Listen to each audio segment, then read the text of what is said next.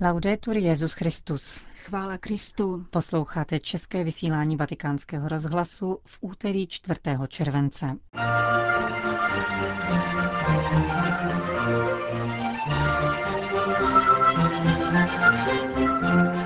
Svatý otec v červencovém úmyslu a poštolátu modlitby připomíná lidi, kteří se odcizili víře. V poselství italské agentuře ANSA poukazuje papež František na povinnost migrantů zachovávat místní zákony. Kardinál Peter Terksen hovoří o diplomatickém úsilí církve v Jižním Súdánu. Od mikrofonu přejí nerušený poslech Jena Gruberová a Johana Bronková. Zprávy vatikánského rozhlasu. Vatikán. Papež František doprovodil krátkým videoposelstvím jeden z úmyslů apoštolátu modlitby na měsíc červenec. Vyzývá v něm k modlitbě za lidi, kteří se oddálili víře. Nikdy nezapomínejme, že naše radost spočívá v Ježíši Kristu a že jeho láska je věrná a nevyčerpatelná. Když je totiž křesťan smutný, znamená to, že se Kristu vzdálil. V takové chvíli nesmí zůstat sám. Máme mu dodat křesťanskou naději nejenom slovem, níbrž ještě více svědectvím, svobodou a radostí. Modleme se za naše bratry, kteří se víře odcizili, aby skrze naši modlitbu a evangelní svědectví mohli znovu objevit krásu křesťanského života. Žádá Petrův nástupce ve videoposelství k červencovému evangelizačnímu úmyslu a poštolátu modlitby. Vatikán. Jsem na blízku všem, kteří moudře nakládají se složitým migračním fenoménem a povzbuzují je k přiměřenému zásahu a podpoře, které dosvědčují ony lidské a křesťanské hodnoty stojící v základech evropské civilizace napsal papež František v polovině minulého měsíce na internetový portál Info Migrants. O poselství adresovaném 14. června agentuře ANSA dnes informoval vatikánský sekretariát pro sdělovací prostředky. Na uvedeném webu nabízí podle vlastních slov spolehlivé a ověřené zprávy pro migranty v několika jazycích, včetně arabštiny.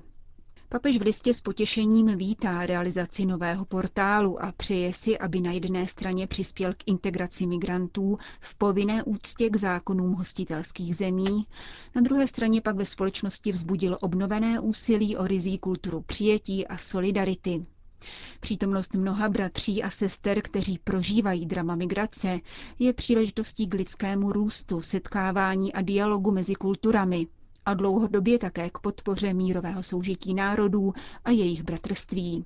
Píše dále papež. Ujišťuji o své modlitbě a prosím o ochranu Boha, který je otcem všech. Kéž je druhem na cestě všem lidem, kteří jsou nuceni opustit svou zemi z důvodů ozbrojených konfliktů, teroristických útoků, hladomoru a represivních režimů. Kež tito migranti naleznou pod jakoukoliv oblohou bratry a sestry, kteří by s nimi sdíleli chléb a naději na společné cestě. Uzavírá římský biskup poselství řediteli zpravodajské agentury ANSA. Vatikán Džuba. Ačkoliv papež František prozatím odložil návštěvu Jižního Súdánu, je trvale informován o tamní situaci a v poslední době do země vyslal svého zástupce, prefekta Úřadu pro službu integrálnímu lidskému rozvoji. Přitom nejde o izolovanou akci v nejchudším a nejmladším státě světa, zmítaném násilím, hladomorem a epidemí cholery, kde se církev dlouhodobě snaží o dosažení mírového stavu, potvrdil pro naše mikrofony kardinál Peter Turkson. Byl jsem tam dvakrát. Poprvé jsem arcibiskupovi hlavního města Džuba přidal list svatého otce. Po druhé jsem navštívil vládu s papežovým poselstvím. Musím říci, že v Jižním Súdánu se církev dosud těší velké úctě a prezident s potěšením přijal mne i apoštolského nuncia z Nairobi, ačkoliv jiní diplomaté marně žádají o audienci. Církev tedy za dané situace může sehrát určitou roli. V brzké budoucnosti proto plánujeme další návštěvu, která by přesně definovala pomocné programy tamnímu obyvatelstvu, které se dalo na útěk. Lidé berou do ruky zbraně a dělají cokoliv, jen aby si zajistili obživu. Nedostávají plat a vláda se o ně nestará. Situace je poněkud chaotická. Vysvětluje ghanský kardinál. Sedmi milionům obyvatel Jižního Súdánu hrozí smrt hladem anebo v důsledku epidemií. Více než půl druhého milionu vnitřních běženců prchá před válkou a násilím. Mezinárodní pomoc se na mnoha území dostává jen stěží. O to větší svědectví pak vydávají katoličtí misionáři, kteří v zemi působí řadu let za každodenního životního nasazení. Vatikánský rozhlas přináší jedno z nich. Hovoří komboniánka sestra Laura Germiniani, která řídí nemocnici ve městě Ncara. Považuji za zázrak, že dosud můžeme v naší nemocnici pracovat, protože jsme odříznuti od zbytku země. Silnice jsou neprůjezdné a není na nich bezpečno. Obsadili je hladoví, rozezlení a ozbrojení povstalci. Nemocnice funguje díky ochotě místních lidí, kteří nastoupili jako ošetřovatelé, uganského lékaře, který pracuje 24 hodin denně a uganské sestry Jean Francis, která má na starosti porodnici. Daří se nám poskytovat péče díky mnoha dalším spolupracovníkům, kteří nám ku příkladu vrtulníkem dovážejí léky z Ugandy. Hospitalizovali jsme 1200 dětí, kterým hrozila smrt hladem. Nejedli už řadu dní, protože matky s nimi utekly do pralesa. Díky bohu nám zrovna Světová zdravotnická organizace darovala trochu arašídového mléka, což je velmi výživná potravina. Děláme, co můžeme a jak opakuji, mnoho kapek dohromady tvoří oceán. Jedna z našich misionářek byla nedávno zavražděna, když převážela nemocné v sanitě. Není známo proč. Uzavírá italská řeholnice, která spolu se čtyřmi dalšími sestrami žije v komboniánské komunitě v sudánské obci Nzara. Vedou nemocnici se 120 lůžky a základní školu s materskou školkou pro 1100 dětí. Docházejí za obyvatelstvem do 52 okolních vesnic, pro které za dlouhých válečných časů vedou programy lidské, mravní a duchovní převýchovy. Hlavními oběťmi jeho sudánských násilností jsou ženy, které misionářky doprovázejí ve znovu nabývání ztracené důstojnosti po opakovaném znásilnění a potupení. Jak se dozvídáme z webových stránek komboniánské komunity, sestry by ke své činnosti nutně potřebovaly džíp, zatím se totiž pohybují na kole. Irák. Nejbolestnější ranou pro irácké křesťanské společenství byla masová emigrace jeho věřících z Mosulu a planiny Ninive, píše v pastýřském listu chaldejský patriarcha Louis Sako. Vyjadřuje také politování nad tím, že západní státy vybízely křesťany k opuštění země. Bagdátský patriarcha připomíná všem věřícím jejich odpovědnost za církev. Zvláště se obrací k politikům, které povzbuzuje k překonávání vnitřních konfliktů a angažovanosti za obnovu země. Naším hlavním úkolem je zůstat v Iráku, pracovat pro jeho dobro a usilovat také o návrat vysídlenců do jejich domovů, píše nejvyšší představitel chaldejských katolíků. Větnam. Chtěla bych vybudovat dobrou společnost. Lidé mohou být šťastní a nezávislí jedině, pokud se těší svobodě slova. Vzkázala katolická blogerka odsouzená ve čtvrtek 29. června ve Větnamu na 10 let kriminálu. Obviněna byla z činnosti namířené proti komunistické straně a proti národní solidaritě.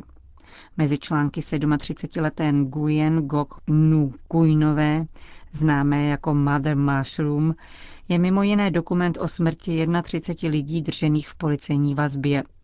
Podle některých právníků a odborníků OSN pro lidská práva proces této aktivistky neprobíhal ve shodě s mezinárodními standardy.